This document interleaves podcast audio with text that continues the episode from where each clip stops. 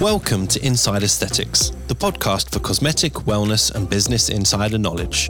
I'm Dr. Jake Sloane, a cosmetic doctor based in Sydney, and I'm joined by my co host and good friend David Segal, an entrepreneur and a multi clinic owner in the aesthetic space. We'll cover any topic that makes you look or feel good, with long form, unbiased, and unfiltered conversations with expert guests from around the world. New episodes are released every Friday, and you can subscribe for free on your favourite podcast app, including Apple Podcasts and Spotify. You should seek medical advice before undergoing any treatment or procedure, and these podcasts do not replace a professional and bespoke consultation.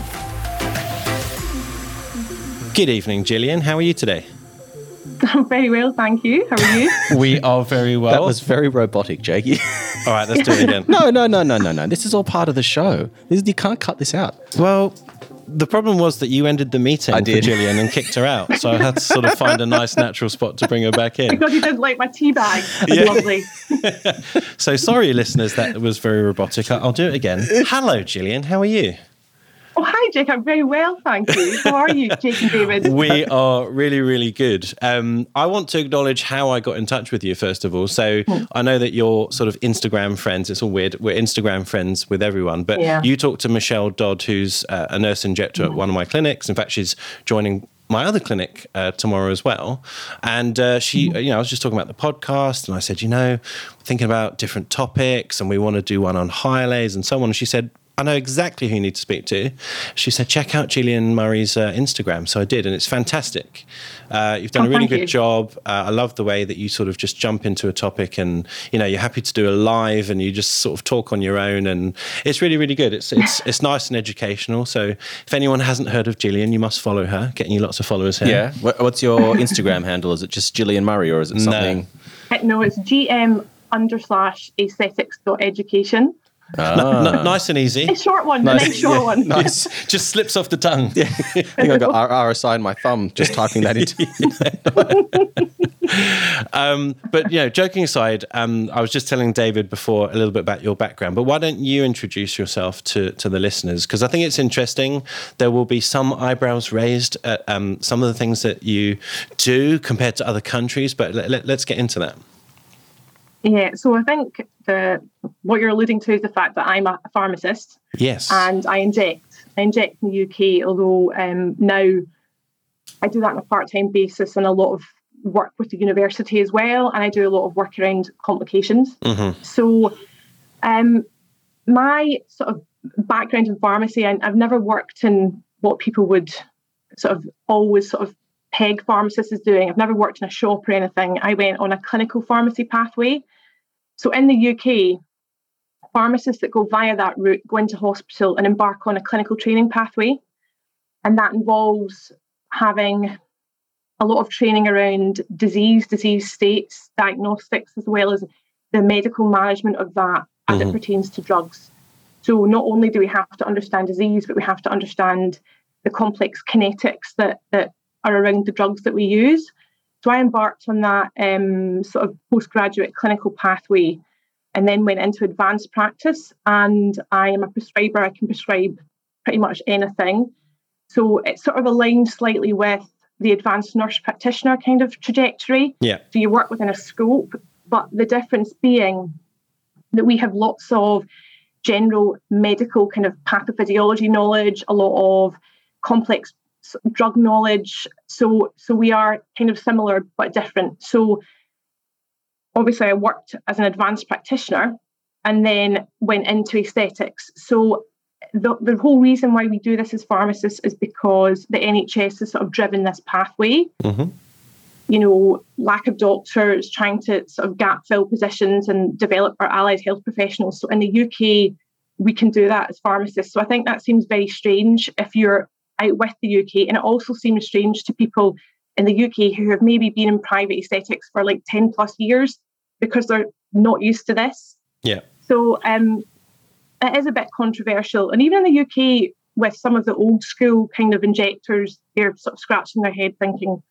what is this kind of about? But it's just by virtue of the fact that our pathways now mean that we're practicing as advanced practitioners. Yeah. Mm. Well, I think it's a, a, great example of, you know, we've discussed this many times with David and uh, many, many guests about, you know, what does competence mean and, and who should inject and blah, blah, blah. And I think we've showcased many, many different types of injectors, including nurses, nurse practitioners, plastic surgeons, doctors, dentists, and now we've got our first pharmacist. Mm-hmm. And I think we can quite clearly say it's not necessarily your title that is the important thing. It's your mm-hmm. passion, mm-hmm. dedication, and you know, at the end of the day, skill and knowledge, um, and knowing when you're out of your depth and knowing what to do when yeah. bad things happen. And, and you're a great example of that because you fly the flag for you know CMAC, which is the UK yeah. complications group. So, how did you get involved with them? So, um, I'm not very good at cutting a long story short. You will realise, but around so when I came into aesthetics, I realised there was a kind of gap around people's knowledge about disease conditions and whether that increased risk of complications.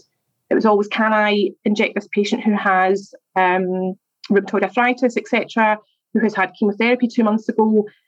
A lot of lack of understanding around drugs. So I set up a, a forum called Medicines and Aesthetics, mm-hmm. and that quite quickly grew in number.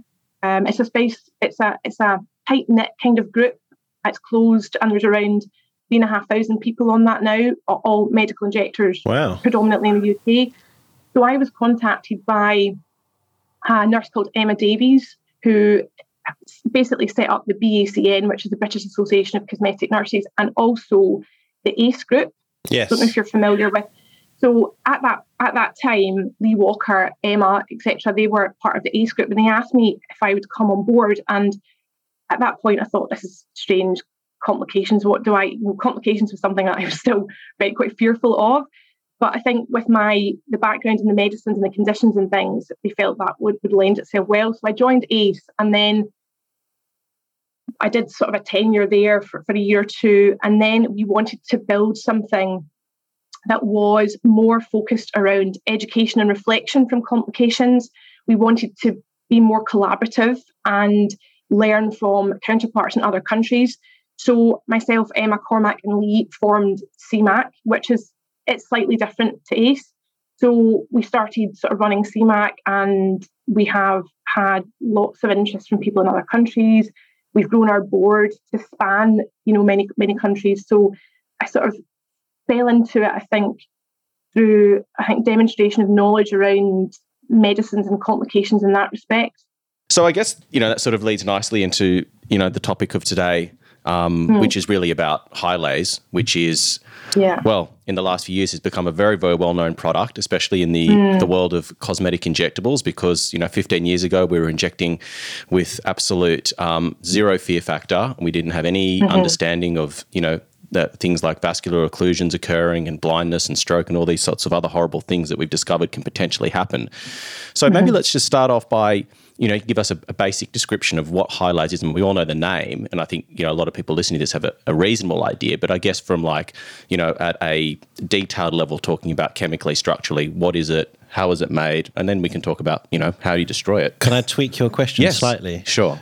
Hyaluronidase, not Hyalase, because Hyalase is a brand and there's several. Ah, there you go. And also, actually, why don't we talk about hyaluronic acid first? Because that's the thing that we're attacking yeah. with the hyaluronidase. And, you know, I, I know that injectors have heard about rheology and structure a thousand times, and every company will tell it slightly differently. But how, how do you understand it from a you know from from your perspective, Gillian? So I'll try and just explain it basically because I think that there's always an overcomplication of this, yeah. and I think that's not helpful to the on the ground injector. Um, so in terms of hyaluronic acid, I mean it's so ubiquitous. It's it's it's an extracellular matrix product. It's a you know a sugar that's everywhere. It's in our joints. It's in our skin. It's in our organs. It's, it's everywhere. And um, it's people have heard of the maybe term like monosaccharide, disaccharide, polysaccharide. So sugars. Mm-hmm. You have one basic subunit. If you join those two together, you get a disaccharide. If you join all of them together, you get a polysaccharide. So effectively, what hyaluronic acid is is two types of monosaccharide sugars stuck together and then the two stuck together equals a disaccharide, and then there's then it just repeats. Yeah. Then it forms a chain, which is called a polysaccharide, and it's sticky and it absorbs a lot of water, so it's called a mucopolysaccharide, mm-hmm. and that basically, you know, is, is what it is. So in the body, it's just long strands of this like chain of sort of polysaccharide sugar that's absorbing water, basically. Yeah. And those disaccharide subunits, there's a particular bond that, that sticks them together, which is the beta 1 4 glycosidic bond. So that's effectively where the hyaluronidase enzyme targets. So it's bringing water in and catalyzing the breakdown of those bonds back into those disaccharide subunits. So that that's the hyaluronic acid that we have in the body, and that's basically how it's structured.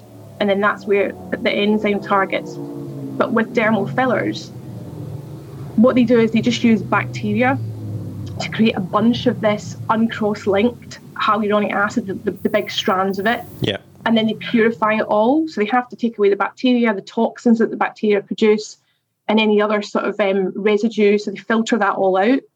And then they just put it in a big bucket with a cross linking agent that, that is like, it's almost like if you've got two hands and you're grabbing two strands of the hyaluronic acid at certain points. And it's then sort of pulling the strands together more like tighter.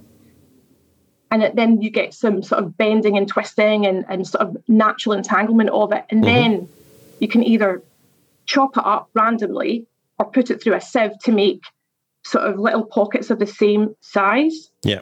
Um, and then with the cross linker, because you're tightly packing the strands together, the enzyme can't physically find its target because you're shielding them, you're, you're pulling the strands together. So therefore, you're making it resistant to breakdown because you're making it more difficult for the enzyme to find those sort of active sites where you know where you get these these bonds linking the, the disaccharides together. Does that kind of answer the question? Yeah, I think that's good. Yes. Sorry about the Sons of Anarchy driving past. I don't yeah. know if you could hear hundreds of motorbikes yes. driving. You well, seem to get that quite a lot. Well, it had, it's been raining here. If I don't know if you've seen, um, Julia, you know, I did see. We've done yeah. the, we've had, uh, we've done our, we've well, we've put the UK to shame. I think in, in rainfall. It's been nuts in the last three weeks. So no one's been out out to ride their motorbike, and today has been the first day of uh, sunshine. So we may be we may be uh, graced with a few more that come past during this chat. David actually lives in quite a posh part of Sydney, so it's kind of weird yeah. that you get all the bikies here. But anyway, um, okay, so that's hyaluronic acid. So I, I, liken it when I'm you know teaching baby injectors just to strands of spaghetti, and you got long yeah. ones and, and shorter ones, and then they're bound together by I know it's a stupid analogy. I, I, say tomato sauce, but it's the bonds that you know that you were talking about. So those mm. big pieces of spaghetti are stuck together. And mm-hmm. ha, what is what is the substance BDDE? We we hear of that a lot, and, and, many or most of the common brands use that to to sort of artificially cross link um, the strands of spaghetti together. So what is that? So, in terms of the structure, I couldn't tell you offhand exactly structurally what it is, but it's a hydrocarbon basically. It's, yeah. a, it's a hydrocarbon, which is a carbon backbone, and there's re- there'll be reactive kind of units, of oxygen species at each side, which will which will link to sections of the hyaluronic acid, which are also um, either positive or negative. So it's just basically like a polar hydrocarbon that will link on and form covalent bonds. Basically, mm-hmm. that's that's effectively what it is. And is there any how do I put this? Risk of toxicity? Because I know that there are guidelines of how much you know is safe and so on. But you know, from your perspective, have you ever looked into that? Not not specifically, but I know that, for example, when you want when you get an FDA license, they look for certain amounts of toxin residue, certain amounts of residual BDDE, but it's used a lot in chemistry and food chemistry and um, pharmaceuticals. So it's something that is used very frequently. And yeah. whenever you look at it from a, a, sort of pharmaceutical science perspective, it's deemed to have low toxicity, and that's why it's used. Yeah. But you know whether specifically it's at play whenever we have problems down the line, I think there's an, a lot of other factors that would affect that. I think we can never say discriminately that it's absolutely the BDD's fault because it is used a lot and yeah. it is sort of deemed to be safe. Yeah, I only mention it because you know we say to patients kind of flippantly, "Ah, this is a natural product. It's found in our own skin, and it's loosely true, but not not fully true." It, yeah, and it, I mean, it isn't really because the body doesn't just let it just sit there. yeah. You know, we know that there's a we know that the macrophages kind of sniff about and that starts to sort of wall it off. We know that the body isn't 100% happy with it. So, I mean, I think natural is a loose term. Mm. Yeah, right. And in what in what sort of circumstances would we actually want to dissolve HA? Um, can you just sort of run us through like why we'd need to do that? So, I think we're obviously using more and more of it now, and in the UK, it's used by the bucket load. In fact, our manufacturer can't even keep up with it, and then that's causing a problem with mesotherapy hyaluronidase being used, which is something we can talk about if you want after mm-hmm. this point. But you know, we essentially use it for complications. So we use it for vascular occlusion. We use it to try and get rid of pockets of filler that are causing problems with delayed onset reactions, mm. whether it's nodules, whether it's diffuse inflammation, whether it's, you know, after an abscess it's formed. We're using it a lot now for inverted commas poor aesthetic outcome. And that's probably has a two pronged um, thing to it. Either the patient has been overfilmed, the treatment hasn't been correct, or sometimes it's just that over time adding filler and then the view distribution of that filler has meant that it's gone to the surface or it's changed position, it's changed plane. So sometimes after time, it just doesn't look like a good aesthetic outcome anymore, but the treatment might have actually been okay. So that's probably how I would cover how you would use it. Mm-hmm, you can enough. also use it for other things like hematomas, so bru- bruising. So the thing about people often can misdiagnose an occlusion and they have quite significant bruising. They then use hyaluronidase and it goes, and they think, well, it must have been an occlusion, but it actually, when it breaks down the HA, causes dispersal of the, the blood components. And we can also use it for edema as well. So it's quite good for shifting persistent edema, but then depending on the cause of that edema, that edema might just come back. Yeah. Well, I mean, I found out from my partner that it's used in operating theatres for um, helping uh, local anaesthetic um, bind somehow yeah. in the body. So you know, it wasn't originally used for aesthetic no. purposes. So I mean, what what is the history of it? I mean, is that is that where it started, or was there, there other things that it was used for as well? Yeah, so it's actually the first documented sort of use of it. I mean, it dates back to 1949. So this has been around for a long time, and scientists have known about it for you know a couple of hundreds of years. It's just they couldn't distill it out and, and isolate it. It's although the license now, I mean, if we look at our what we call our summary product characteristics from the manufacturer here, you can use it for spreading subdermal fluid for hydration. You can use it for extravasation injury. So if you have a cytotoxic drug and cannula tissues, you can use it to try and disperse it. And it also increases the permeability of the vessels so you can uptake that drug in, into the circulation, get it away from causing tissue damage. And it also has a role, I think, with um, some sort of radiological dyes as well. But over time, you know, from, from the history of it, people have used it intravenously, myocardial infarction.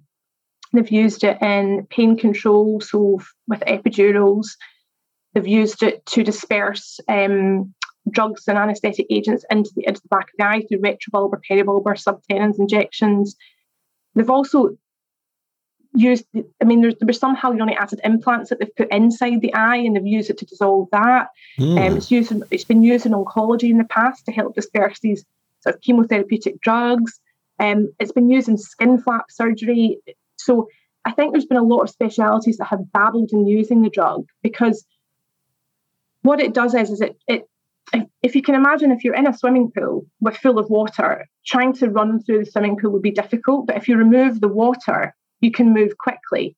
So it's it's because it's it's so good at dispersing the drug and it's like drugs acts as it helps the vehicle disperse other drugs. And it also can promote uptake into the, the blood vessels by increasing permeability, but it doesn't drop blood pressure. So usually when you increase the permeability of vessels, the blood pressure drops. So I think people have dabbled with it, you know, you know, o- over the years, but its use, I think, before aesthetics came along, the biggest use was probably in ophthalmology mm. with these retrobulbar, peribulbar injections. Actually, that was where it all came from.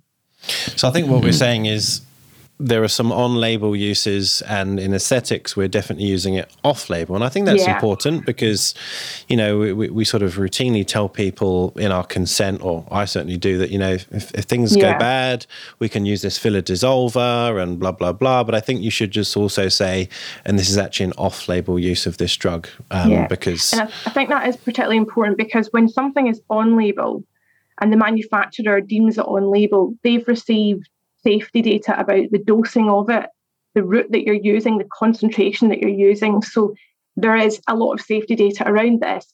If we look at what we do in aesthetics, there's such a, a wide variation of what people are doing yeah, the concentrations they're using, the units that they're using. And effectively, we're using it to remove a dermal filler. And the dermal filler in itself, there may be problems around that dermal filler. There may be um, knock on effects of having the dermal filler in situ. So you're not just administering the drug, you're taking away a gel as well.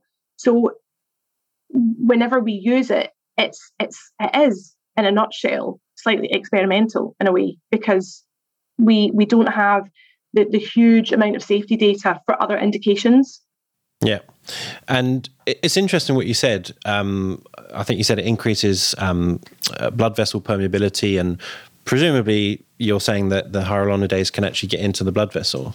Whereas we know that in aesthetics, the biggest problem is trying to get you know uh, hyaluronidase Yeah. into a blood vessel, and that's why we're going down the ultrasound path and so on. So I don't know. I don't know if we know enough yet. I mean, I remember a, a paper. I can't remember who. It, you, you'll probably know better than me, but they had two bunny ears, and they deliberately um, occluded one of the bunny ears with filler, and and you know the other one was a control, and, and they were trying to get hyaluronidase across the the blood vessels to save the bunny's ear, and it and it didn't work as far as I remember.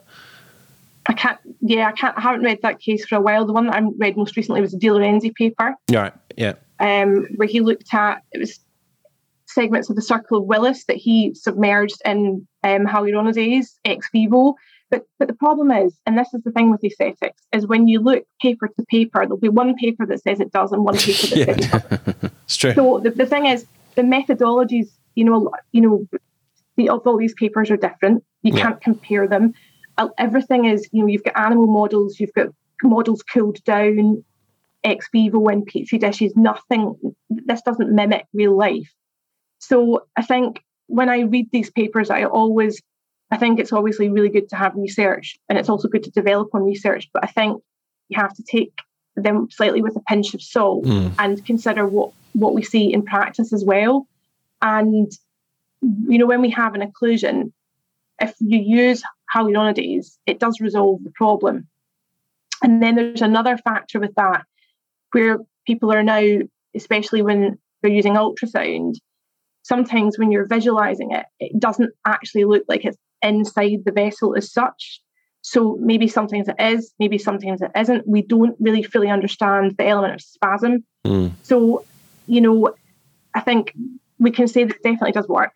Um, but the, the amount we're having to use sometimes and the repeated dosing, it certainly doesn't just freely flow across a vessel. Yeah. So I I don't think things are just as straightforward as what we see in the literature, and certainly, you know, it doesn't doesn't correlate to practice. Right. I remember uh, when we had Patrick Patrick Tracy Yes. on. He, I, I'm not knocking him. Maybe maybe we'll never know. But he claimed to be the first person to use Hyalase in an aesthetic emergency, and that must have been.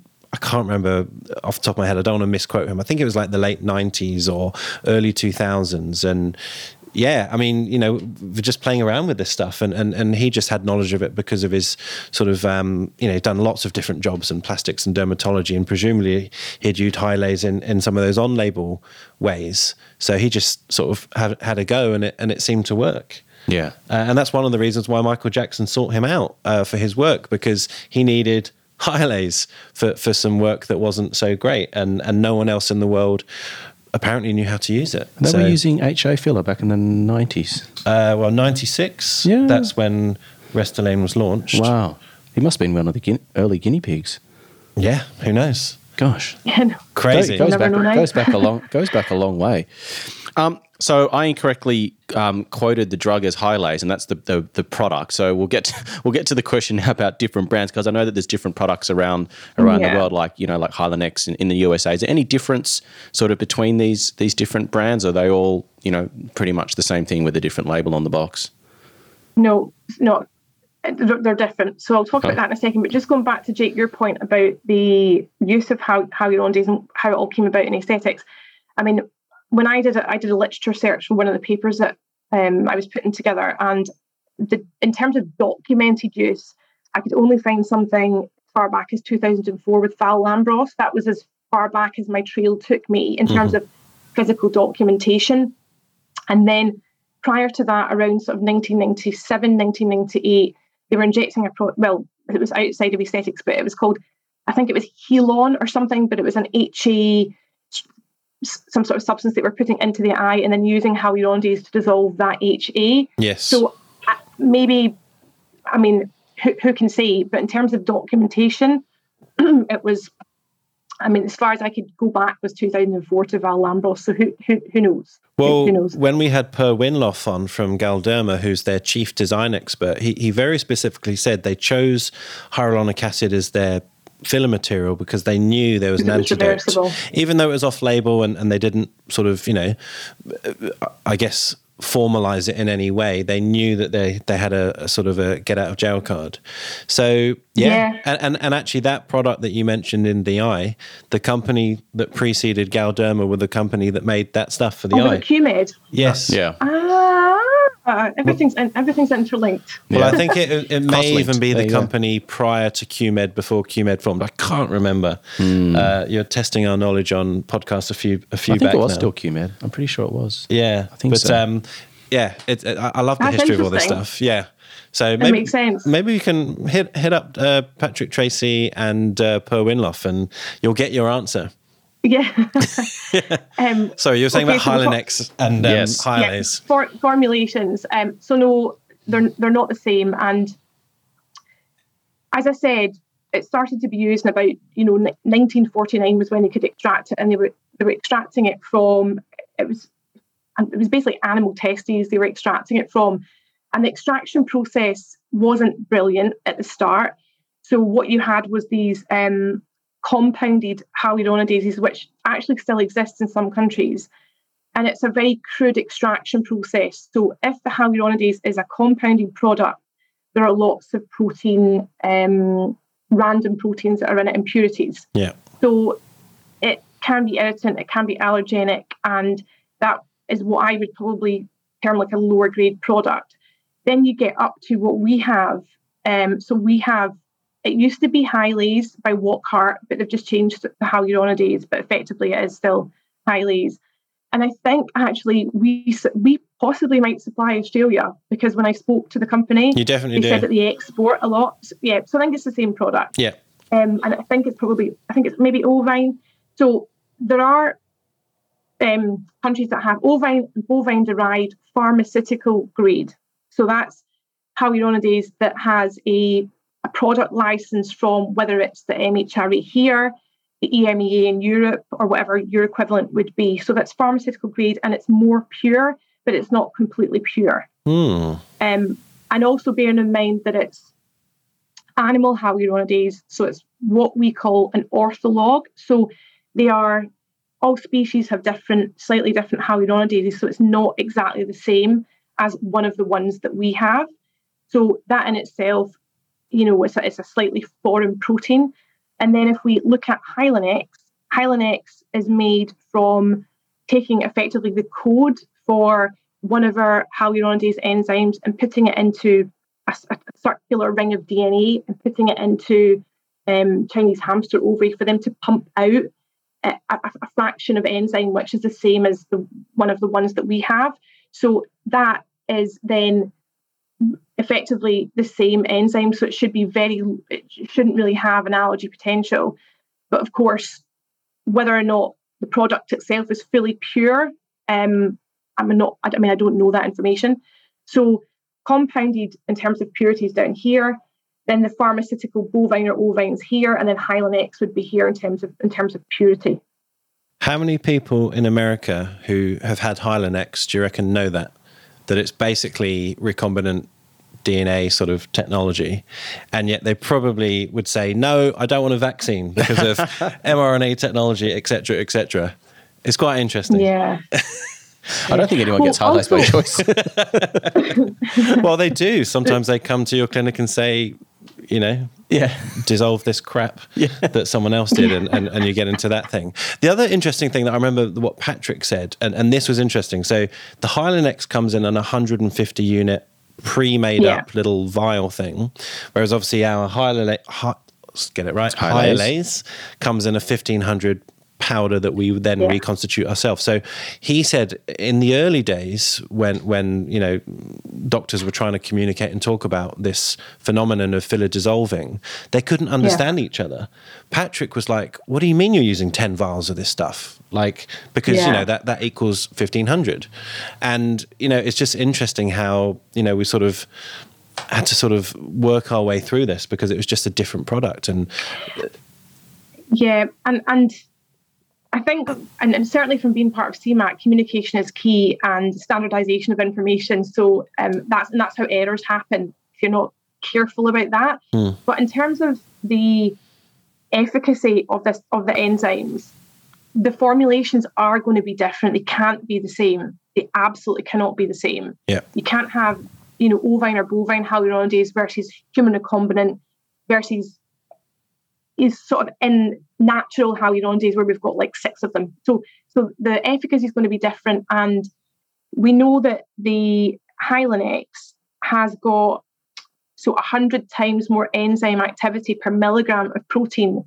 But you can't just say that means it's 100 times more efficient because it's it's a it's a function of enzymes have what we call like a Vmax. It's got a maximum rate it can work at. So mm-hmm. it's it's can, can it actually achieve that? You know when it when you've injected it. So the probably it is more efficacious, but by but by how much we just don't know. And I think looking back at you know the CMAC guideline on occlusion, we've said you know like 1500 units, and then it's like well if you're in America you're like cracking open all these vials, and it's like well is that really needed? Um, and I think we just we don't know that, and we don't have that comparison. So I think for our Amer- American colleagues, I feel like they are not they're slightly out of the loop with how we've decided to standardize it. Hmm. So I think that's something where there needs to be a little bit more work done, and it would be interesting to see what ultrasound shows us. So if you've got a pocket of a certain size of dermal filler, if we're using one formulation versus the other, how is that comparing in terms of rate of breakdown? Is there really a difference? Does concentration, you know, how does concentration impact on that? So that's something I think would be would be useful to do. Hmm. I want to ask David a question. Sure. Why do you think we get hyaluronidase from lamb's balls? Why is there hyaluronidase in balls? Uh, and I, I'm. Why do you think I would know the answer to that question? I thought you might have thought about this. You wrote a book on skin and aesthetics. You may have come I, did, across I didn't know it came from lamb's balls. Yeah, lamb's ball. Do you know why, Julian? Yeah. I don't know, and I don't even know who thought of it. Yeah, well, it's a weird one, right? Well, they can't really complain. I, I hope mean, I'm not uh, making this up, but w- when the sperm meets the egg, the sperm Yes, releases true. hyaluronidase to get into the egg Yeah. inside. Oh, permeability. Yeah. Well, it's So- it's actually Yeah. literally Oh, dissolving the- spermiability. There you go. There you go. Well, interestingly, I think, and I hope I'm I hope I'm right in this, but we have I think it's six hyaluronidases, and one of them is the PH20 variant, and that's the one that chomps away at the HA around the ovum, Right. the left, left Ah. and that's the one that is um when they've used recombinant technology for Hylenex, I think that's that's the enzyme that they've, that they've used. Right. So Interesting. they, if so, if you're saying that taking it from an animal source is not the best option because it's slightly, you know, we're a different creature. Not different- vegan. Well, I'm saying, why don't they take them from humans? I mean, I know it's probably not, probably not a very. you're a high laser donor. Less- I'm sure it's not something that you'd that Yeah. you'd want to do, but I mean, it's hard enough getting a COVID vaccine in people, let alone getting people to line up for their you balls to be. yeah, yeah. can you imagine that was your job? what do you do for a living? I'm a high laser donor. Yeah. What's that? Insta- what's that entail? No thanks. well, well, you get two for one if you're a sperm and Hyalase donor. You can make it a yeah.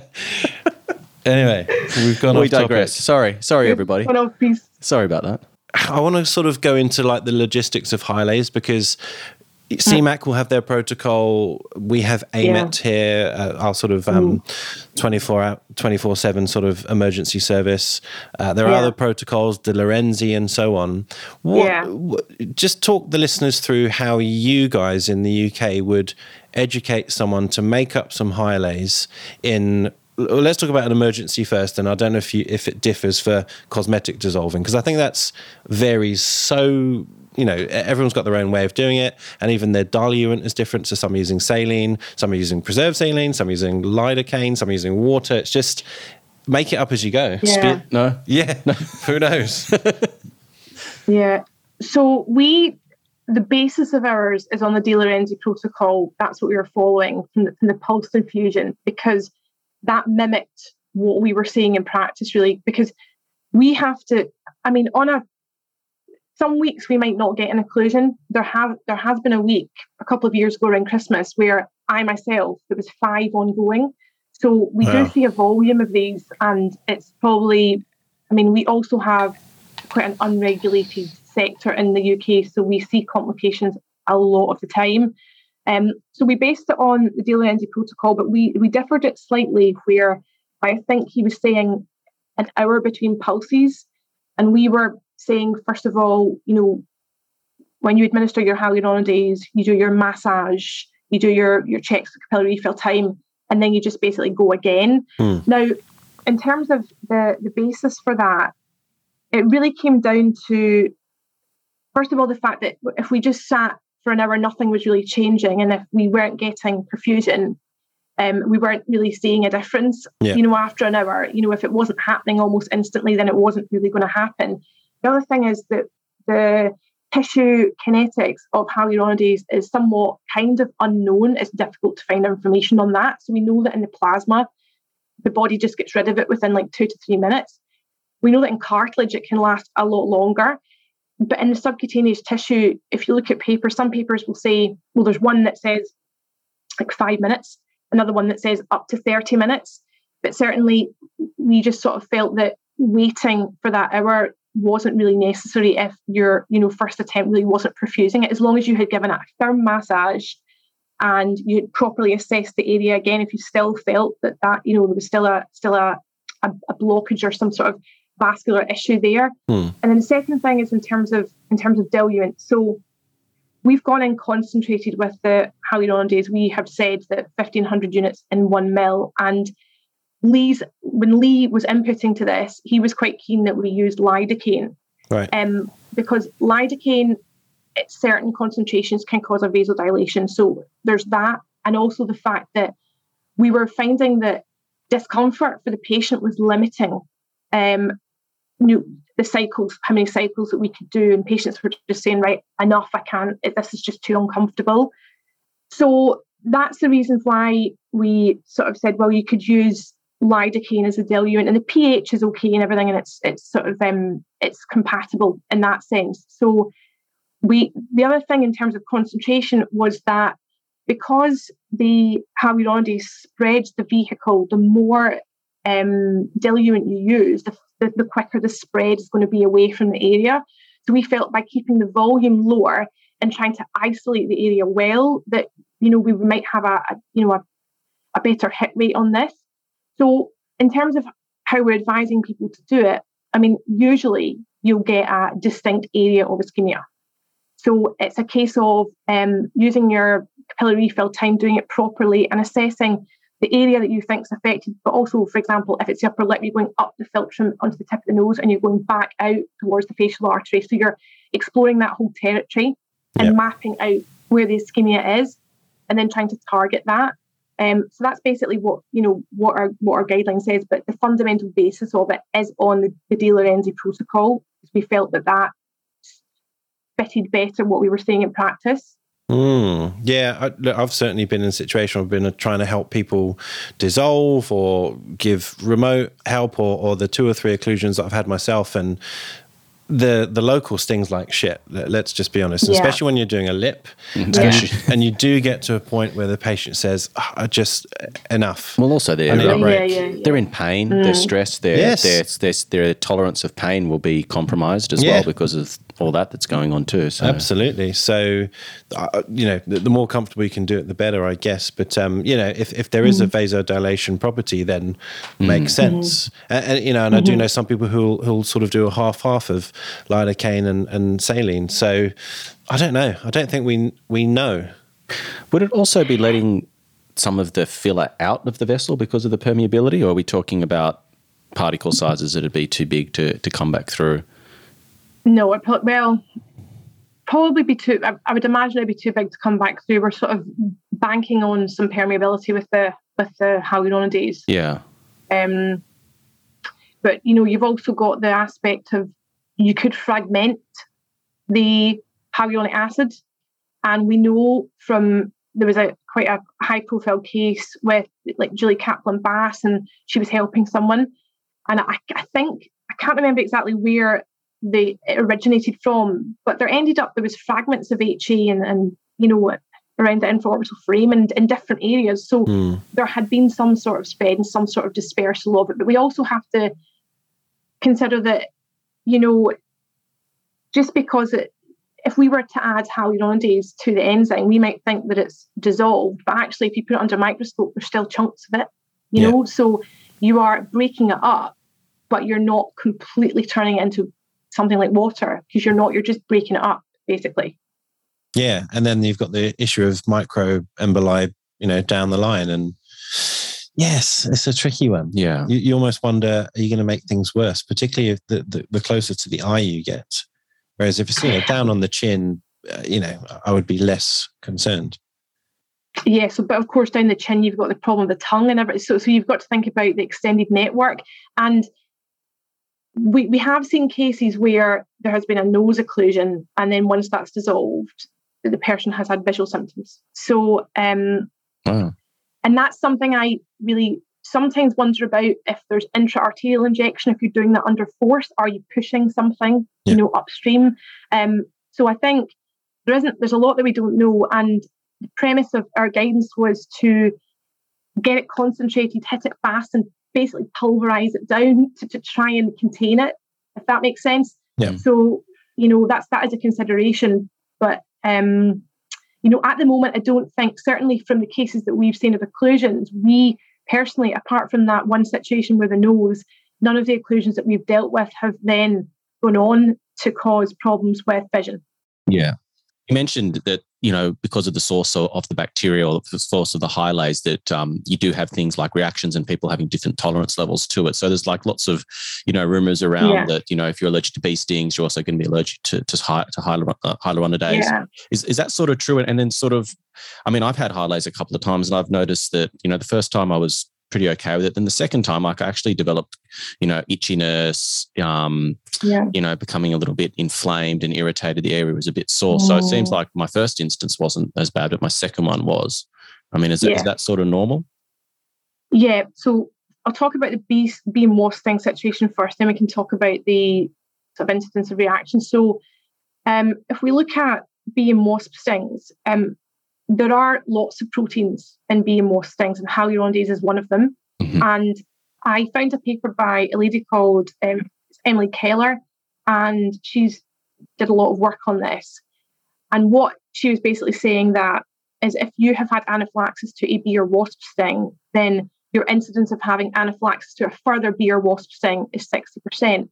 Now, if you're thinking, right, well, it could be the hyaluronidase in that bee or wasp sting, but you don't know for sure, your maximum risk from giving them hyaluronidase is up to 60%. Mm. So you've got an up to 60% risk of anaphylaxis with hyaluronidase.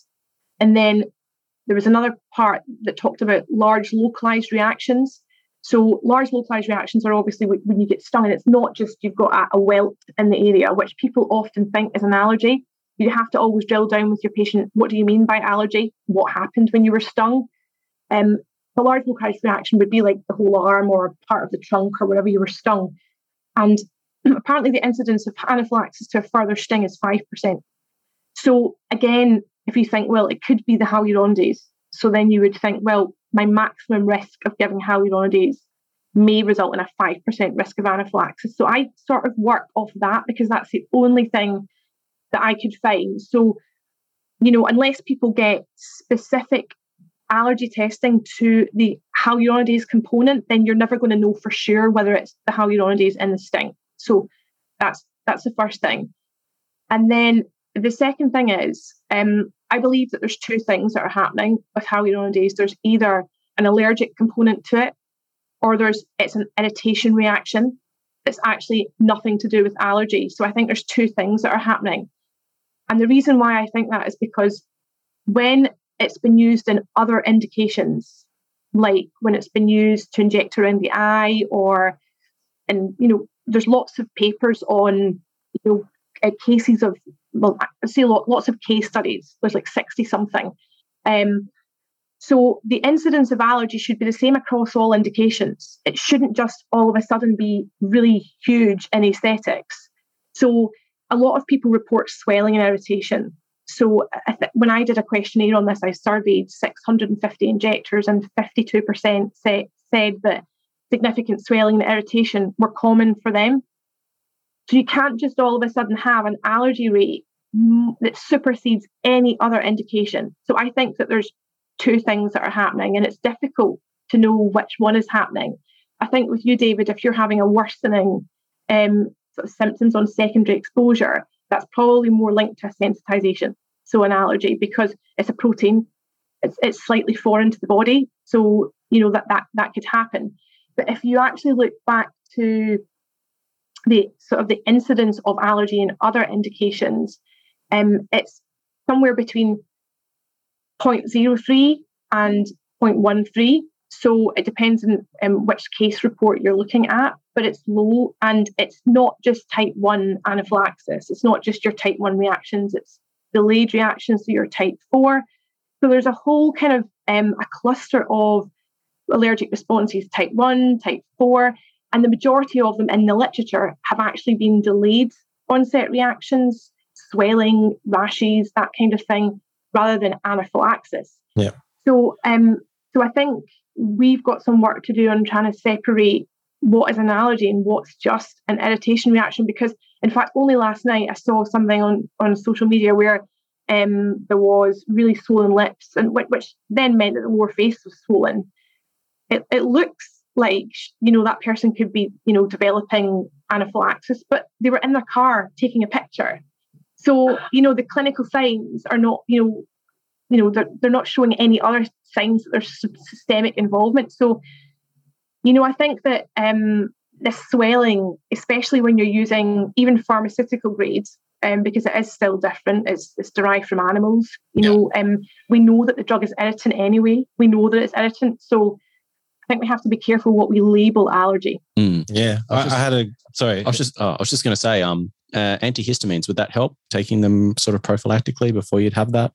Before well, you those? actually, funny you should say that. So now I um I pay attention to what's in the medical history quite closely, and if somebody's atopic of, of you know of any description, whether it's even hay fever, if I'm going to use hyaluronidase, I will get them to use their their antihistamines for five days before to just because I think well antihistamines are so inocular, doesn't they're so safe, and if I can just do a, a histamine blockade, then that's not going to hurt, is it? So that's yeah. that's what I do in practice. Oh, well, I get allergies from time to time, so maybe that's why I develop that sense. You should try it. Try yeah. it and see see if it helps. Okay, that's really good advice. Sorry, Jay. Yeah, no, I was going to say I, I, treated a girl literally yesterday uh, for filler dissolving, not my work, and she's actually booked in for a lip lift in two weeks here in. Sydney, and you know she admitted herself her lips were yeah they, they weren't great. And so sorry is my mic you, you keep moving around your boisterous I'm, so Andy's going to get I'm trying, to, I'm trying to look at you and give ah, you the eyes. uh, Andy's going to be very upset our, our uh,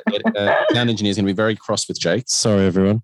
Um, yeah and and exactly like you said you know I said to her because you know we're using a reasonable volume because there was mm.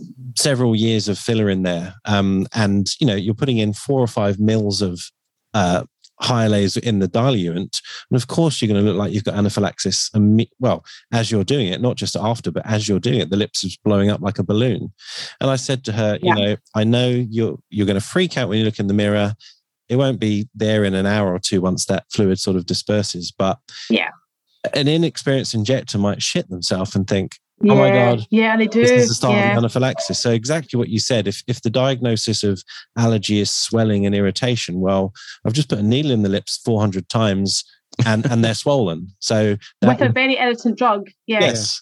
Have you had any patients go actually like how they look with the Hyalase in them all oh, swollen and jeez. No they that tend, could be that could be the new thing. No definitely not. I know for a night out but i think the I just want to, I don't want to bore people too much about the, but you, would get two types of reactions. You get type A and type B, and, and type A um, are predictable with the pharmacology of the drug, and type B are kind of random. So allergy would come under that. And separate to allergy, if you're using a concentration of less than 10 mils in 1500, it's irritant, it's going to cause irritation and erythema. And in fact, that is in the data sheet for the drug. Mm. So so we know that it can cause swelling, we know that it can cause irritation. Um, so I think that's something that we really do need to counsel patients on before we administer it. And also, when I've had episodes of swelling like that, it does go down quite quickly. But but now what's happening is sometimes in the UK they're going to hospital or they're just been really quick, you know, quickly given steroids, and then it's like, well, that settled the swelling, yeah, but the, the, swelling may have settled on its own. So it's really difficult to get any data on this because, um, like as you say, you know, if you're an inexperienced practitioner, you your first principles just get lost, and you just want to get that patient into A and E because the lips are swelling. So, yeah. and the other thing as well is that the skin tests. I was going to ask you. you know, yeah, so it's quite common that people will say, I had this swelling, my skin test was negative. I mean, that's because, you know, first of all, there's these mixed reactions. So some of it might not be allergy. So, of course, the skin test is not going to show anything. So, you know, if you're relying on a skin test to mean that there's going to be no swelling, then you're really barking up the wrong tree. And then the second thing is, um, We've always called it patch test, but it's an intradermal test. A patch test is something completely different. It's what the hairdresser does when you put it topically on the skin. Yeah. So we don't know what concentration, the amount of units to put in. We don't know exactly how to perform a skin test for that drug. That's what allergy clinics do. So we're just making it up as we go along. And then because there isn't that validated amount to put in, it's how are we going to interpret that? Yeah. I think we are sort of playing at being an allergy clinic, but actually we don't know what how much to put in and really how to interpret it. And also, again, we are trying to assess for will this cause swelling? And we know that the swelling is sometimes just an irritation reaction and may not even be allergy. So, um, you know, there's a big, for me, these are very limited, these skin tests in practice. So, so you're saying no, you don't do them. In a word, I don't know. I don't.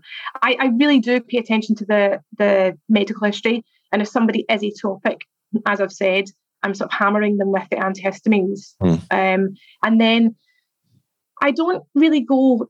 I would rather put a, put a small amount in and then just wait to see rather than just go gung ho and just you know throw it all in and you know a vial's gone in and then I, I just I'm a bit tentative with hyaluronidase. I just sort of um I take my time with it. Interesting. So I, I guess we'll talk about in fact, one more question on, on, the sort of allergies and stuff, and then I'll ask you another question. What do you recommend people have in their emergency kit or in their room uh, available just on that off chance that there's an anaphylaxis? So I think it really depends. So for us, I can talk, it really, so we go by, we've got national guidance for um, anaphylaxis, and we've got guidelines that we produce from CMAC that basically says that it really should be just adrenaline and you shouldn't be cannulating and putting in steroids, etc. And that's just I think because of how we're situated in the UK. Mm-hmm. We're all, we're not part of a hospital or an outpatient clinic. Often people are, um, you know, in, in a room on Harley Street or something with you know no access to oxygen or an airway, etc. So it's really don't if somebody has true anaphylaxis, it's use your adrenaline and get them in, into hospital. But it depends on what your clinical background is as well. Because maybe you do want to have oxygen, maybe you do want to have an airway, maybe you do, do want to have systemic steroids. So it really depends on who you are and what, what your setup is, and if you feel you could start to manage that. So probably non-medics wouldn't know or have access to that. Mm-mm. Well, I mean, yeah, I mean they, I mean, who knows what they use? who knows? I just Who knows? that because you know I, I know that's a debate that's raging in the UK, and Mhm. yeah, Well- it's, it's a very good answer. uh, Well, it's a good reason why you, you might want to have some medical background. You think? Yeah, I know. I mean, I do personally. I've got oral, I've got oral steroids. I've got antihistamines. I've got ampoules of adrenaline, um, and I have multiple just in case because you know after 15 minutes you may be re-administering, so it depends on how far you are from the hospital. Mhm. Um, you know, in the UK, trying to get a, an, an ambulance, you know, I I wouldn't be convinced with the promptness. I don't. I don't understand why it's controversial. I mean, would you let your janitor run your legal case for you? No, I, i've got no problem. I'm just, you know, I have no idea who's listening, but I know there are many people, for whatever reason, who think it's completely normal. You know, it's it's a bit like saying, would you let a non-dentist take your teeth out? Well, yeah. clearly not. No, do you know what? what I, my my take on this is, I mean, the argument is always, you know, you don't have to be a medical professional to inject a set of lips. It's it's a skill, and we can all learn it, etc. And I've done a first aid course, so I'm just this as equipped because I've done courses. But to me, especially with working in complications, I'm so hyper acute, acute, you know, to this situation. Firstly, the amount of disasters that we become aware of because of the fact that um, the process of doing the past medical history and the person probably shouldn't have been injected in the first place the the process of reconstituting vials as, trying to be you know adhering to aseptic technique cleansing the skin appropriately and doing the treatment you know vial sharing and, and different things the whole governance structure around that you cannot know that unless you have done a tenure as a, as a medical professional administering medications Yep. then you've got the, the problem of um, assessing things like do you have an infection? Do you know how to assess for an infection? Do you know what the difference is between cellulitis and an abscess? Can you assess ischemia? Do you know if it's getting worse? Do you know if you've solved the problem? It, it's like it's it's just the whole pathway. I, I just don't understand how that just can't be taught because you're building on the knowledge that you have before you enter aesthetics. Yeah. You already have basic knowledge around infection and basic knowledge around perfusion and, and things. You're just building on it. So um, in the UK, it's just from the, the non-medical sector, they are vehemently opposed to this idea that they shouldn't be doing it. They really do Yeah, feel lots of money in it. that they are that they are safe and and they think, you know, if something happens, the patient can go and just go and see the doctor because that's what doctors do. Um, but of course, at that point, you're dealing with you've got a dermal filler implant, you've got an abscess around that. If it's delayed, you could have some coagulase negative organisms that are not responsive to normal antibiotics. Um, you're, you know, it's just the, the very complex situations can arise from dermal fillers if they're left to just languish. Yeah. And what about being able to assess someone's mental suitability and they don't have some Oh yeah, that's psychiatric, another yeah, psychiatric disorder or body dysmorphic? I mean, and that's another whole can of worms. it's all easy till till something goes wrong. if we do have a non-medic listening who who you know feel strongly that we're talking crap here, very happy to host Come you on. on. here. Come on, Yeah. and um, you know we'll we'll see what you have to say. Yeah. Why not? Everyone gets an opportunity. Let's do it. Yeah. Um, I was going to ask you, Gillian. Um, Mhm. You know, we've had Steve Harris on. He he has this very famous dissolving clinic, and many of us. You know, uh, you know, just like yesterday, we, we sort of encounter patients who want dissolving. It's almost like Mm. you know, it's just a thing now. It's become a almost a a normalization of you know, "Ah, if I don't like it, I'll just go and get some Yeah. and it's all sorted.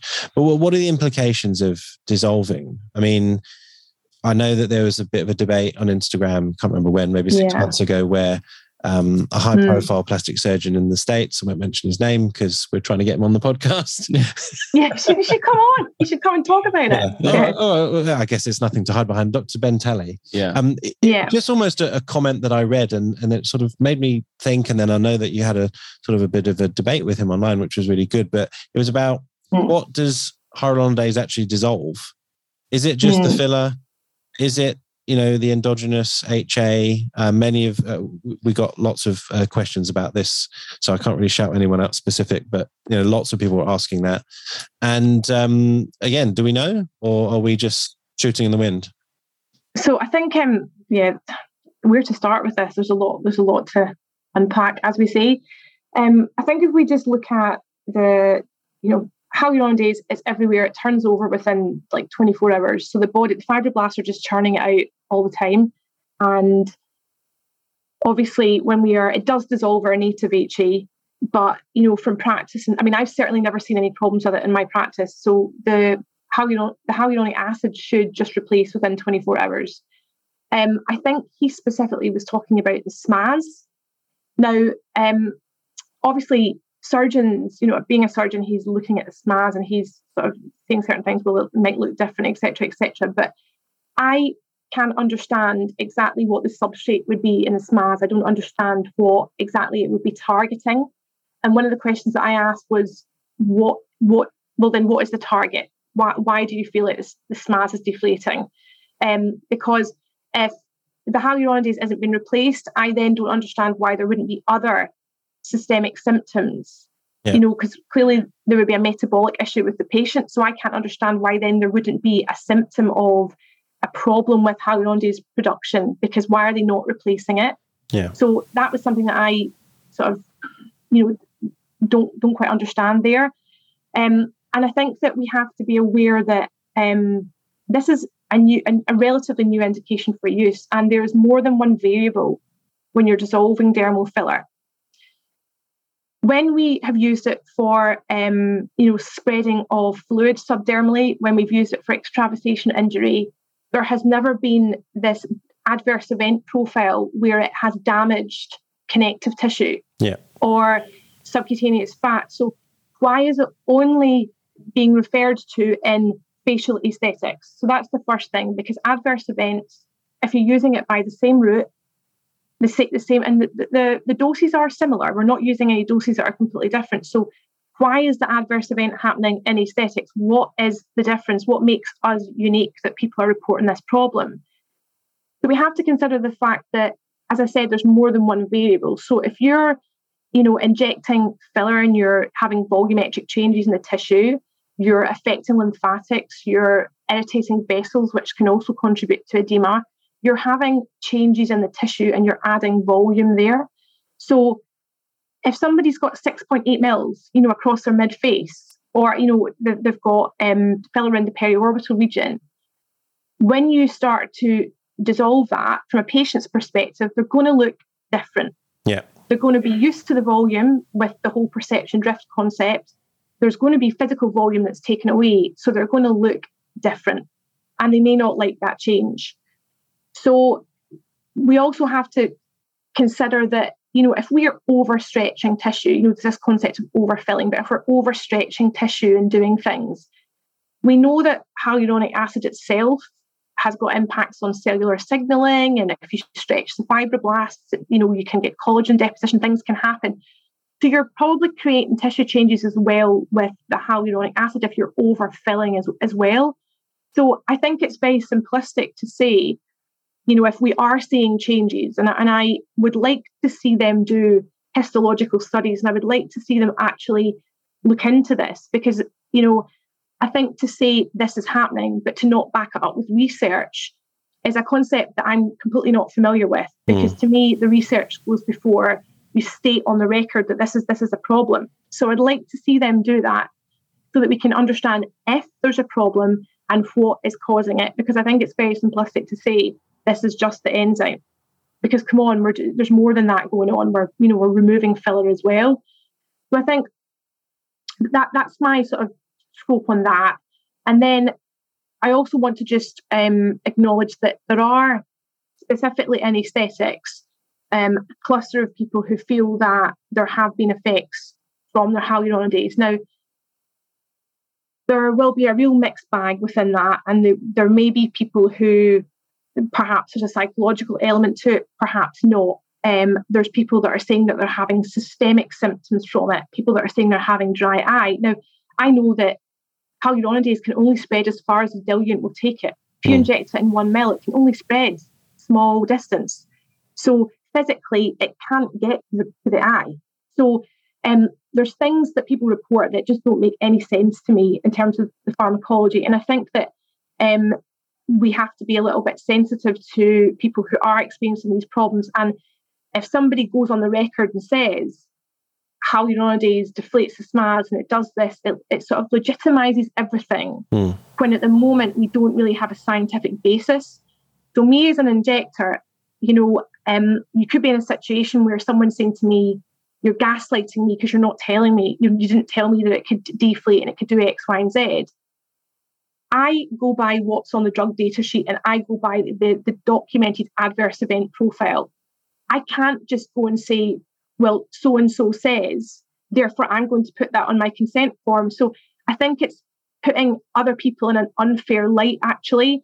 Um, and and I would urge, you know, if, if people really feel, if these surgeons really feel that something's happening, then they have to research this yeah. and let's produce some science around it. So when you asked, there was no evidence that was forthcoming. No, I mean, the thing is, I think you know when they were first talking about it, there was this sort of sort of this is this SMAS deflation, etc., and this is the enzyme.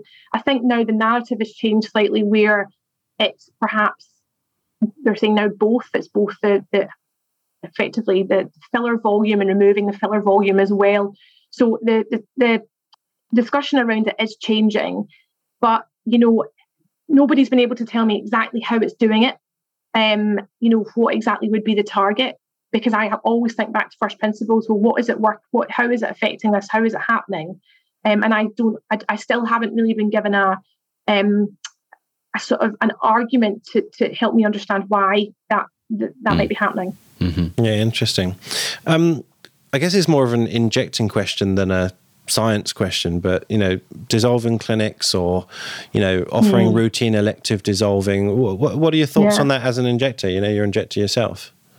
So I don't know. I think I'm probably quite lazy. I like to have my um, patients that come to me every three to four months, and we embark on a plan together and we inject bits as we go along. So I don't do a massive amount of elective dissolving in my practice. And when somebody comes to me with a problem, I always would like to give the initial injector the respect of resolving the issue because often people haven't gone back to the original injector and I don't know why they seem to still view this as a beauty treatment in the UK hmm. because mm. we've had we have obviously because of the sector.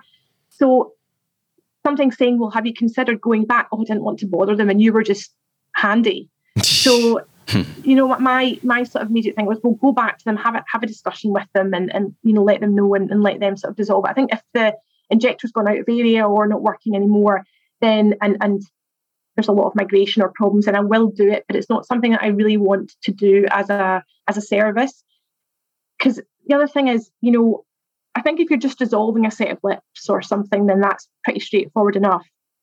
But if you've got people that have gone to multiple injectors and they might have a lot of filler volume, and if you're embarking on removing filler volume and you scratch the surface, you don't really know what you're going to be left with. Because as I've said, a lot of people don't like sometimes some of the symptoms of edema and problems, but they like less looking flat with, you know, effectively their, their tear troughs on show. So I think it's just something that I personally um, would sort of shy away from. But I think, you know, with Dr. Harris, I mean, the thing is, sometimes who else is going to do it? You know? Well, this is what it comes down to. Someone's going to do it. And in the yeah. UK, there's you know pockets of the country where it's it's just fashionable to have chins and lips and you know these like HD cheeks. So um, everyone just wants to look like their friends. So you know, and then fashions change, and then then they're left with these fillers that can last, you know, as Mobin showed, like up to 12 years.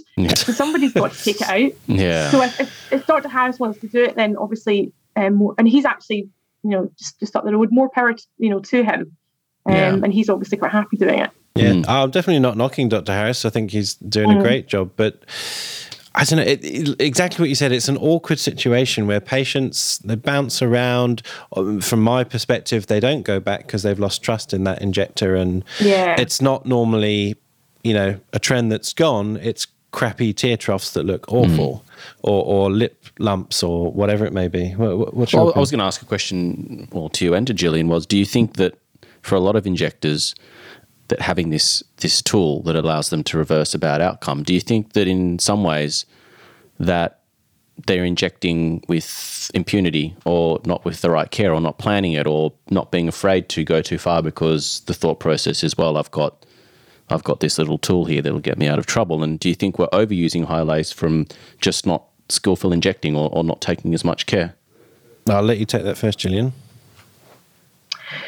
So I think from my perspective, I mean, I'm I'm always wary of every drug. In fact, I'm even wary of pa- paracetamol. Paracetamol can kill you, right? So it's um, any drug I try to be cautious with because body doesn't like drugs. A fact. So I think that you know, I- mean, in my practice, I don't think that I do that because I'm so aware of. I just I don't want to have to correct my own work daily, so I am cautious with it. But I think people are. Some people are like that. Some people say, well, it's okay if you don't like it, we'll just dissolve it out. And I think that's just the wrong message because it makes you lazy. It doesn't, you're not considering the patient properly, the long term plan. And I just don't think you should be relying on a drug because, as we've said, it's irritant, potential for allergy.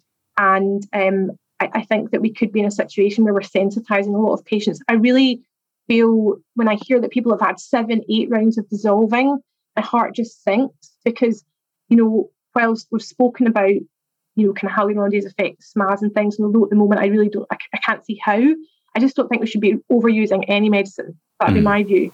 Yeah, I couldn't agree more. I mean, I've definitely met patients who've had multiple dissolves at multiple injectors, and you sort of think, well, what is the problem? Like, why is it not right? Why why is it always being dissolved? Like, what what what happened in those consultations that led Yeah. to multiple dissolves? So, yeah, I think you're right. And you know, I don't tell people that it's just for an emergency, but I certainly don't encourage them that oh, if you don't like it, we'll just take it out. I definitely don't say that. But um, yeah, it, I don't know. Actually, good good uh, question for the guys from Fresh Clinics here in Australia. They're um, a group of doctors that um, assist uh, nurses with with scripts here in Australia, and they they're obviously collecting a lot of interesting data. So it could be an interesting discussion at some point about you know what are the trends they're seeing with Hyalase, and you know is it on, is it on the rise? Not just in terms of there's more injectors, Yeah. but just in terms of is it being more frequently used for things it probably shouldn't be. Yeah, definitely. Um, going back to cosmetic, uh, sorry, um, elective dissolving.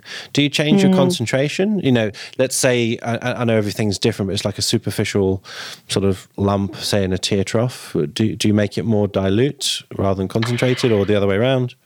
So for lumps, no. So for if, I've got distinct lumps with nodules, um, then I will. It's still concentrated. It's still the fifteen hundred units and one mil dilution. And the reason being is that we well we through CMAC often find that with these nodules, um, people are coming back for a second dissolve because the problem's not completely solved.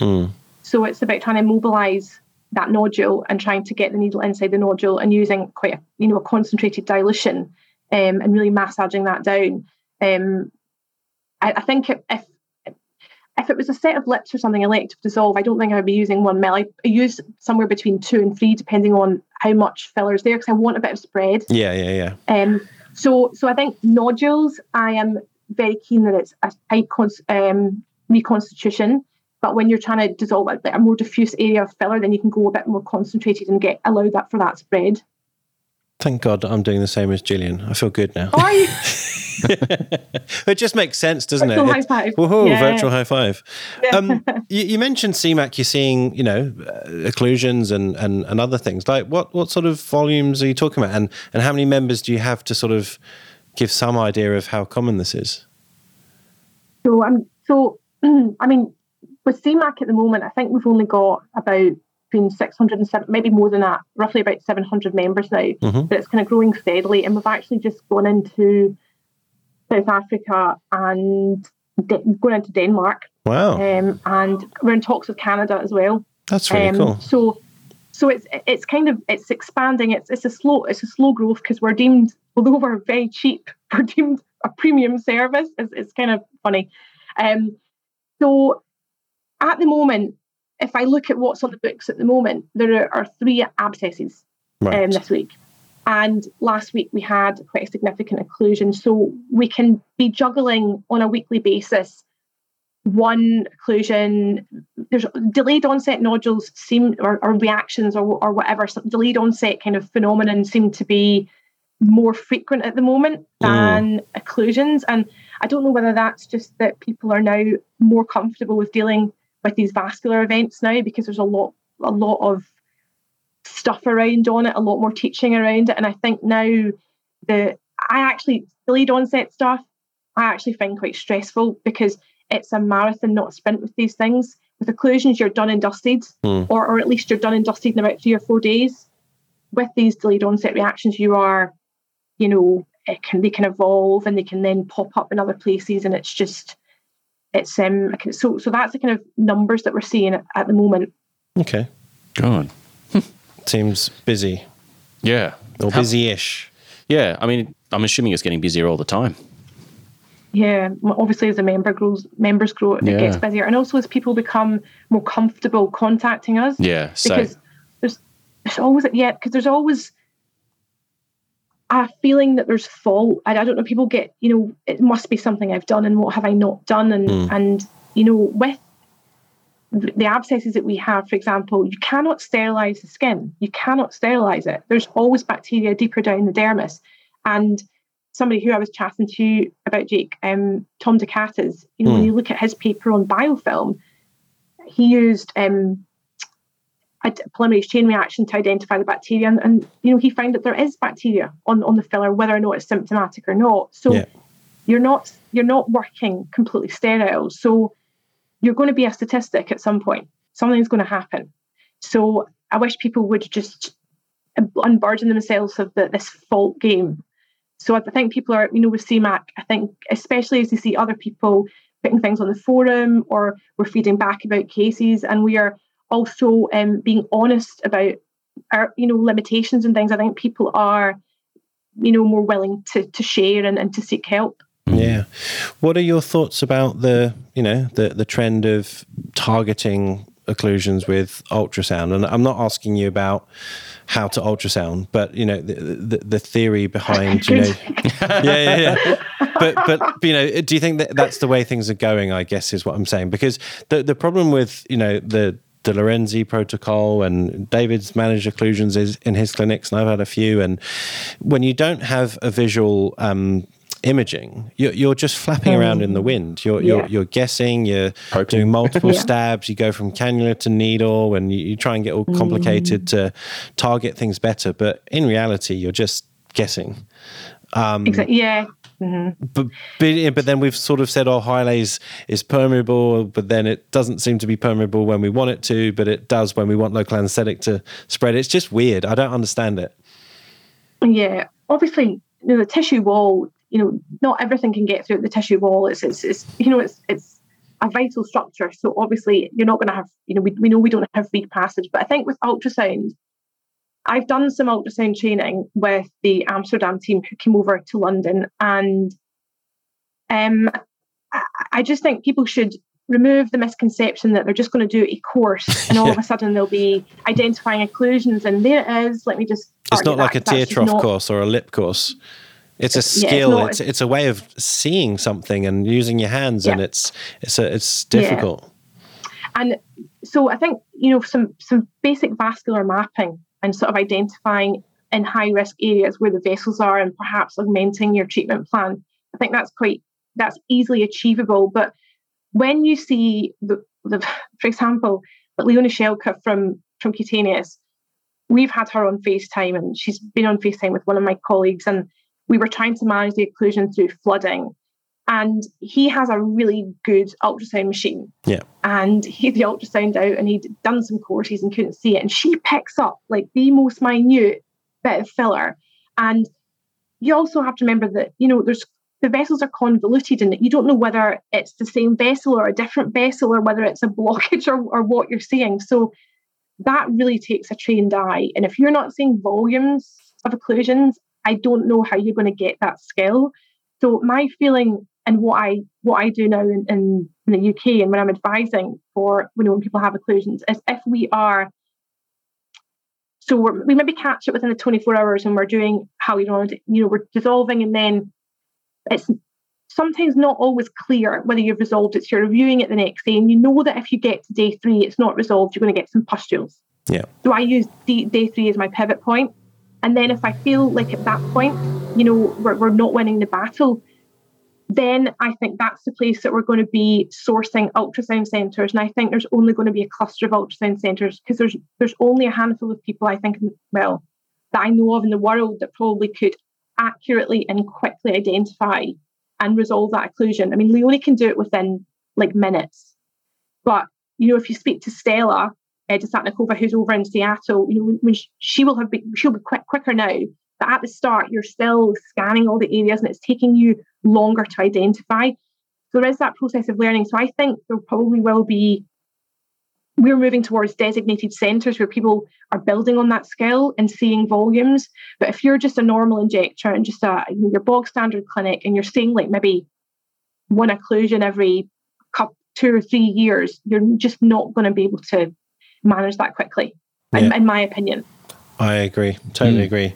Although I did I got involved with one just last week, and I'm just about to post after this podcast. So check out my post. We had a mm-hmm. successful one on ultrasound, so that was good. But you know, my colleague has an ultrasound in his clinic, and and he you know he understood what he was doing with the ultrasound. I wouldn't know how to use the machine, but together yeah. we were able to deploy the Hyalase and actually we saw a visual result like immediately. So yeah, I, I, had proof yeah. that it does work, but you know, understanding the skills, uh, yeah, I think it's going to take years, yeah. mm. and you've got to be really passionate be, about it.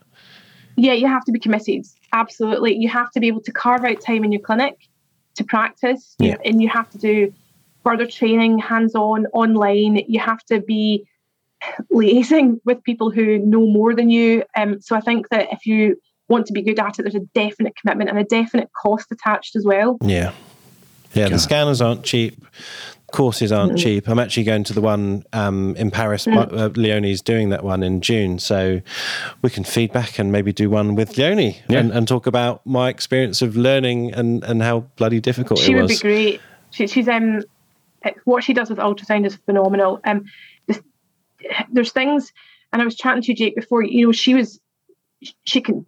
A lot of vessels become dilated when fillers round them. They don't mm. like it. They get upset.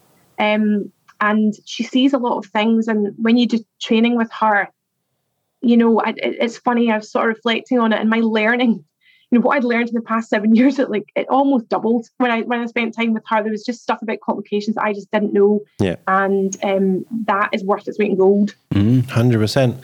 Now we've got some listener questions. Listener questions. Oh, first one, Jacinta King. Yeah, she, she seems to get a question every yeah. week now. Thanks, Jacinta.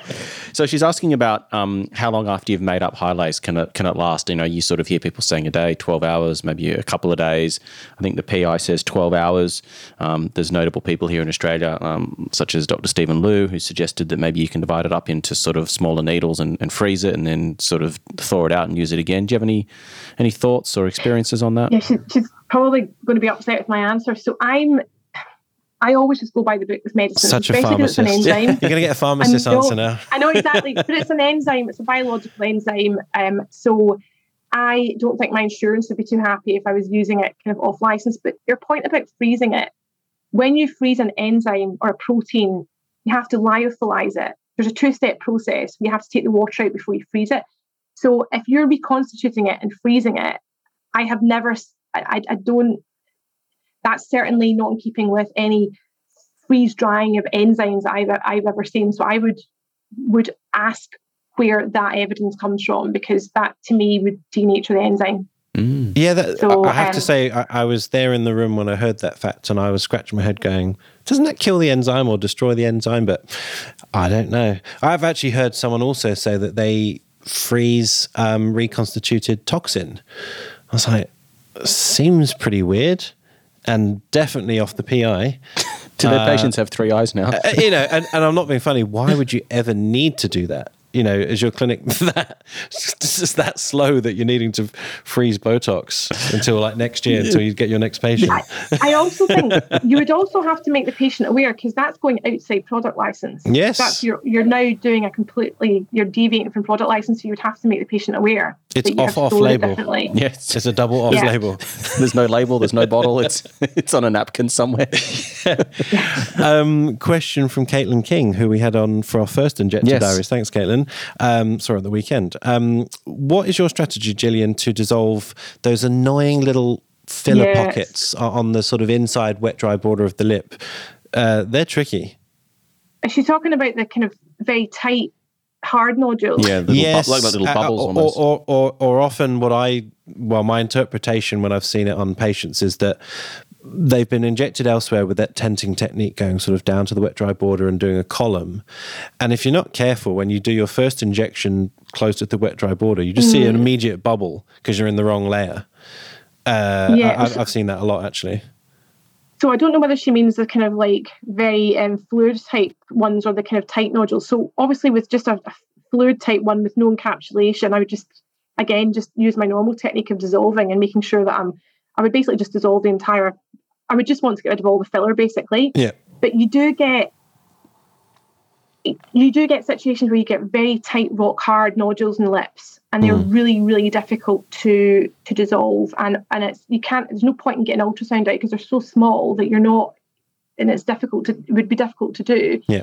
So it's just repeated um, immobilization and injection and using a really small needle to try and get in really firm massage and sometimes if i feel it's linked to some kind of um, delayed onset reaction i might recommend some steroids beforehand to try and Mm. soften the um, the wall around it, which sometimes can help. Yeah. Um, but they are very, very difficult to get out. These really firm, tight nodules in the lip. Just to add Um, to that, it's not that common. I I wonder sometimes whether they're sort of intradermal rather than Mm. you know subcutaneous or, or in the mucosa or whatever. So you know another uh, technique you can try if you're listening is just literally get like a 27 gauge needle, And pop them. make a little hole and just squeeze it out like a like a Yeah. zit. You can often get a nice little you know bit of Worm. filler that comes out. Yeah, exactly like a worm, and you're like, okay, Yeah. hit gold, and and it will just flatten out. Dr. Pimple Popper. Dr. Pimple Popper, yes, I'm going to take the mantle. Another YouTube channel. Yeah. Um, just to shout out some other listeners Yes. because you know again I think we covered a lot of their questions even though we didn't ask you specifically. So we had Maurizio Saron. Uh, Maurizio was one one of our competition yes. winners. Yes, he won the in Julie Germany. Horn, the Julie Horn prize. Yeah, that's right. Yep. Um, he was asking about. I think you call it the ramifications of dissolving. I think we've done that to death, so we, we won't go back into that. Um, we also had a question from Anjana Bana. Um, she was asking about the patch testing. So thank you for your questions, guys. I don't. Oh, there was another question. Uh, yeah, this was about um, bee stings, etc. That was Paula McCleister. I think she's an NP Yeah. up in um, Queensland. Yeah, hopefully no floods there. Yeah, so hope, Mm. hope you're well, Paula, and and everyone else who's listening. Um, Gillian, it's been fantastic to talk Mm-hmm. Thank to you. you. Um, always Pleasure. great to meet new experts. Are you going to go to IMCAS in Paris? Can I can I, I buy you a yeah, drink to say I'm thanks for coming on? Yeah, yeah, absolutely. Yeah, ask Oh, a Scot, a fantastic. Scot whether she, whether they want a drink. That's a dangerous know. question. Sazerac. I'm half Sazerac, Scottish. I, that know- I know. I, I don't know. assume. I know. there are no stereotypes on this podcast. No, the reason no, the reason why it's um, blurred out is because there's whiskey in the background. There you go. Just drinking on the job. Nice. Fair enough. You join us. We have a nice little drink. Um, we will put all of your details at the bottom of the podcast description so everyone can connect, follow, uh, boost your Instagram numbers, etc. Um, and yeah, I, I thought that was fantastic. It was great. I think that there's definitely follow up podcasts. Uh, it's definitely delayed onset nodules. That's you know just something that just seems to be Oh, you know, yeah. and it's not filler specific or brand specific. I'm telling you now, No. and I know Gillian, you know more than me that it's Yeah. not brand specific. Just aberrations No, that pop up. Mm. Yeah. Um, and uh, yeah, um, by the way, we'll catch up over a whiskey in Paris. Exactly. Thank you. Nice to meet you both. Thank, you you. so much. Bye. For our latest news, upcoming guests, and episode topics, follow us on Instagram at Inside Aesthetics Podcast. Using the link in our Instagram profile, you can easily email us, text us, apply to be a guest on the show, follow our personal accounts on Instagram, and even show your love and support us on Patreon.